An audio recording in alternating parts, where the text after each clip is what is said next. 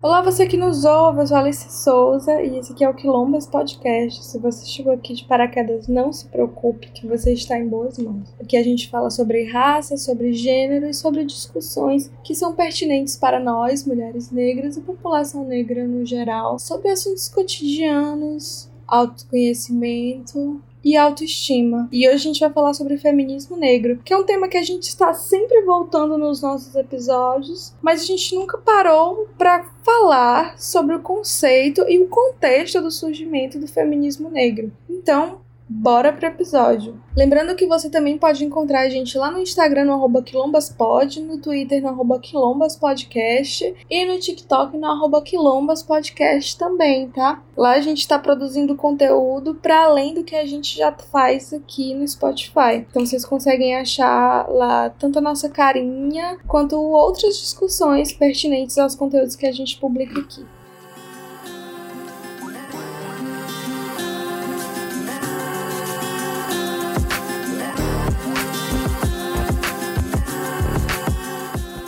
Feminismo negro é um movimento social e um segmento protagonizado por mulheres negras, com o objetivo de promover e trazer visibilidade às suas pautas e reivindicar seus direitos e unir a luta por equidade com a luta antirracista. Nos Estados Unidos, mulheres negras começaram a se organizar em massa a partir da segunda onda feminista, que aconteceu na década de 60. Dali surgiram grandes nomes que ecoam até hoje ideais do antirracismo e do antipatriarcalismo, além de ampliar suas pautas ao abolicionismo penal também como pauta de extrema importância entre mulheres negras lá e por aqui também. O feminismo negro não surge numa ideia excludente, mas com um movimento mais abrangente, pelo contrário, onde as pautas antirracistas também são inseridas nas reivindicações, visto que o patriarcado e o racismo se alimentam da mesma estrutura. Vou explicar melhor com o exemplo da Angela Davis em Mulheres, Raça e Classe. Na primeira onda feminista, quando as mulheres brancas começaram a se organizar como movimento, elas não consideravam as mulheres negras um elemento presente nas suas pautas. Elas cita feministas famosas nesse livro que tiveram um impacto relevante no movimento sobre a independência e direitos trabalhistas de mulheres, garçonetes, por exemplo, que passavam todo o expediente em pé sem ter o direito de sentar, enquanto suas empregadas domésticas, mulheres negras, permaneciam uma média de 12 horas em pé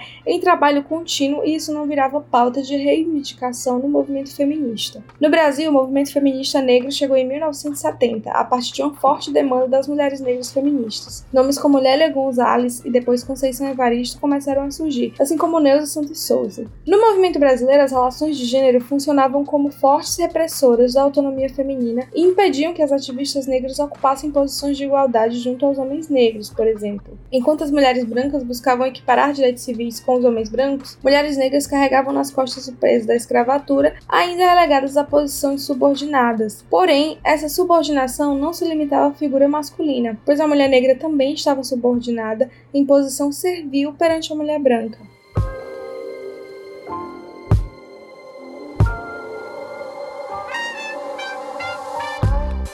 Por que pessoas brancas também deviam se informar sobre o feminismo negro? Para responder essa pergunta, eu convidei a mestranda em comunicação, Luizete Vicente, que participou lá do nosso episódio piloto, que é um dos queridinhos mais ouvidos aqui do Quilombas. Para a gente falar sobre quem pode né, ou não estudar sobre feminismos negros, porque é importante ressaltarmos que o conhecimento, né, o conhecimento é poder, né, o significado dessa, dessa frase diz muito, principalmente numa sociedade como a nossa que tem ainda em suas estruturas né, uma supremacia branca e principalmente no que diz respeito ao conhecimento.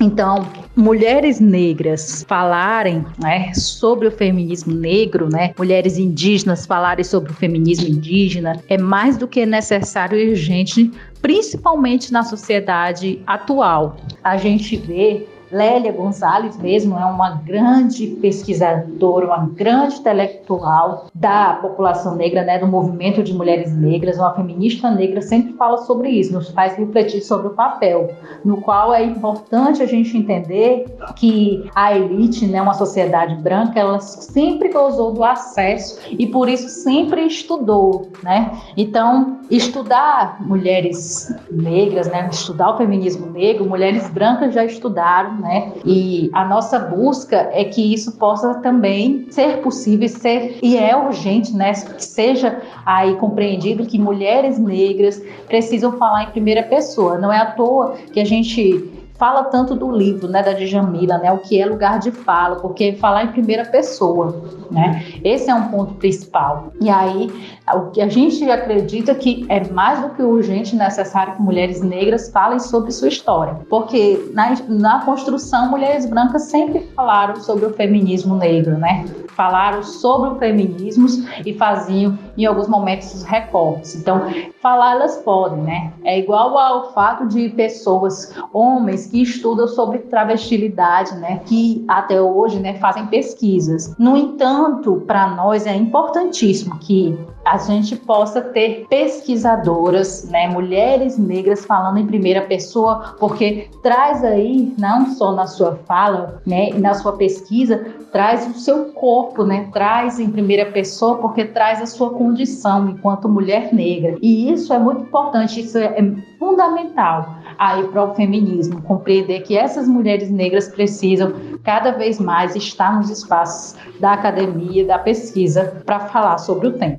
Luizete, numa sociedade racialmente e etnicamente plural como a nossa, qual a importância de um movimento que tenha mulheres negras como elemento central das discussões? Olha, é importantíssimo a gente ter aí o feminismo negro cada vez mais visto na mídia, né? Principalmente na mídia, é furando esse monopólio da mídia brasileira, porque nós temos aí a tarefa, e aí eu digo tarefa enquanto mulher negra, de disseminar esse feminismo é, que vem principalmente com a terceira onda do feminismo, né? Vale lembrar que, que nós tivemos uma primeira onda que foi o voto feminino, que teve muita força e importância, mas que ainda não tocava, falava sobre as mulheres no trabalho, mas não tocava no debate da mulher negra. Não é à toa que a gente até utiliza de exemplos. Né? Enquanto as mulheres brancas queriam trabalhar, queriam ter direito ao seu emprego, primeiro emprego, né? o acesso, ter o direito de trabalhar, o direito ao voto, as mulheres negras já, já trabalhavam, já deixavam seus filhos né, em casa para que os mais velhos cuidassem, que outras mulheres negras cuidassem, né? Enquanto essas mulheres brancas estavam em busca de direitos para acessar o mercado de trabalho, as mulheres negras já tinham já séculos de trabalho e trabalho sem nenhum tipo de remuneração, como a gente sabe por conta dessa escravidão que existiu no Brasil e no mundo, né? Na segunda onda do feminismo, que é o pessoal é político, diz respeito muito, né, principalmente porque essa segunda onda vem na década de 60, 70, vem muito com a, o debate sobre o gênero e o sexo, as mulheres falando sobre a coletividade, a participação coletiva do, da formação entre as mulheres. E é muito importante né, falar sobre esse, esse sujeito que é político, né, porque esse sujeito trabalha, mas esse sujeito sofre opressões que homens não sofrem, né, que aí elas já estão no mercado de trabalho, elas já estão na universidade, todas essas estruturas votam, mas elas ainda continuam em menor número, né, mesmo maior, na, como a gente vê num país com mais 50% das mulheres, quando a gente vai ver nos bancos das câmaras municipais, nas assembleias, aí Senado e Câmara Federal, a gente tem a, a representação mínima das mulheres. E aí essa segunda onda veio com essa força e até hoje, né, ainda nos impulsiona nesse debate sobre esse pessoal que é político, né, esse corpo que é político. E a terceira onda, que nessa segunda onda, né, vale lembrar esse adendo, a segunda onda, mulheres como Angela Davis, Bell Hooks, Lélia, como a gente falou aqui, né, no início, na primeira pergunta, são mulheres que já reivindicavam, porque desde a primeira onda se reivindicavam, mas elas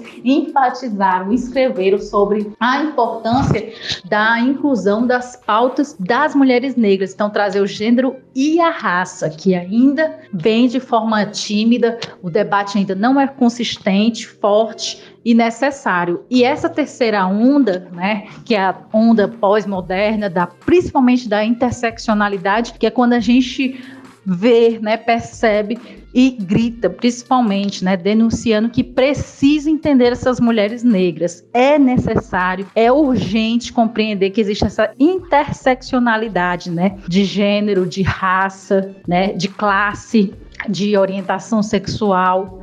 Então, mais do que nunca é perceber que o feminismo negro, né, que chega principalmente nessa terceira onda com muito mais força, apesar de ah, já estar aí a todo tempo gritando no, nas outras ondas, mostrar que é importante esse feminismo negro porque a partir dele foi possível percebermos aí o espaço político que as mulheres negras precisam habitar. Por último, eu também perguntei para Luizete de que forma o feminismo pode impactar na emancipação das mulheres na sociedade num contexto mais amplo. Por fim, né, a última pergunta, né? Uma pergunta que nos faz refletir de forma muito importante, né, esse feminismo negro que traz dois pontos Acredito que até mais, mas eu me atenho a esses dois, né, para falar sobre a importância do feminismo para a emancipação da mulher na sociedade, né. Eu lembro da frase de Angela Davis, quando diz que quando uma mulher negra avança, a sociedade inteira avança com ela. Isso é muito importante entender porque diz respeito aí a estruturas de poder, né, que é um, um ponto importantíssimo, né? A emancipação da mulher significa romper com a, a manutenção do poder né, dessas estruturas de poder, dessas estruturas da supremacia ainda branca que existe dentro das estruturas, né? E quando essas mulheres negras, né, quando o feminismo negro ele é discutido, ele é a cada vez mais né, difundido na sociedade, a gente consegue desestabilizar aí essas estruturas de poder, pois a gente vai revertendo, né, com a participação das mulheres, né, com esse feminismo que afirma que nossos corpos não podem ser oprimidos, que nosso conhecimento ele precisa ser emancipador, né? E ele precisa emancipar outras companheiras, né? Esse é um ponto importantíssimo, porque quando diz isso, quando a gente coloca esse ponto em evidência da modificação dessas estruturas, né, de poder, a gente modifica a sociedade em todas as áreas, né? Os sistemas educacionais que são injustos e que precisam ter mais oportunidade para as mulheres negras, né? O acesso, a gente fala sobre saúde, várias outras coisas, né? Então, um ponto é pensar principalmente nessa mudança, nessas estruturas de poder na nossa sociedade que fura quando o feminismo ele é implementado. E quando as mulheres se empoderam e com isso elas conseguem repensar aí a sua forma de percepção sobre o mundo e de construção sobre si, que aí é o segundo ponto, que eu gosto muito da escritora, né, negra, mulher negra, que fala sobre isso, né, Lélia também, Sueli fala sobre isso, várias delas, Patrícia Rio Collins, que é sobre um outro ponto importantíssimo que o feminismo negro nos proporciona, é o empoderamento, né? que aí é o empoderamento de dentro para fora, que é o que é importantíssimo a gente entender. A gente só entende aí esse feminismo quando a gente se empodera sobre quem somos, né? Quando a gente afirma isso. E isso só ocorre de dentro para fora, não ocorre de fora para dentro. Esse empoderamento que a Patrícia Hill Collins fala até muito no seu livro, né? É, sobre o feminismo negro, o pensamento feminista negro, ela diz exatamente isso. O empoderamento vem de dentro para fora e ele só é possível quando a gente pensa de forma coletiva. E aí entender isso, esse empoderamento, é entender das nossas dores, né? Que Vilma, Vilma, por exemplo, Vilma Piedade, que é uma grande produtora, né, filósofa, pesquisadora sobre a mulher negra e uma grande militante do movimento negro, que ela diz a dororidade, a dororidade das mulheres negras, né? Então, quando a gente consegue compreender esse empoderamento, a gente consegue superar aí essas dores, porque a gente pensa de forma coletiva. Entender e estudar sobre feminismo negro é uma forma de autoemancipação sobre a percepção do mundo à sua volta, seja você branco, seja você negro, seja você indígena, seja você amarelo. Entender que se há uma luta pela garantia de direitos, ela precisa estar atenta às reivindicações das pessoas mais vulneráveis da pirâmide.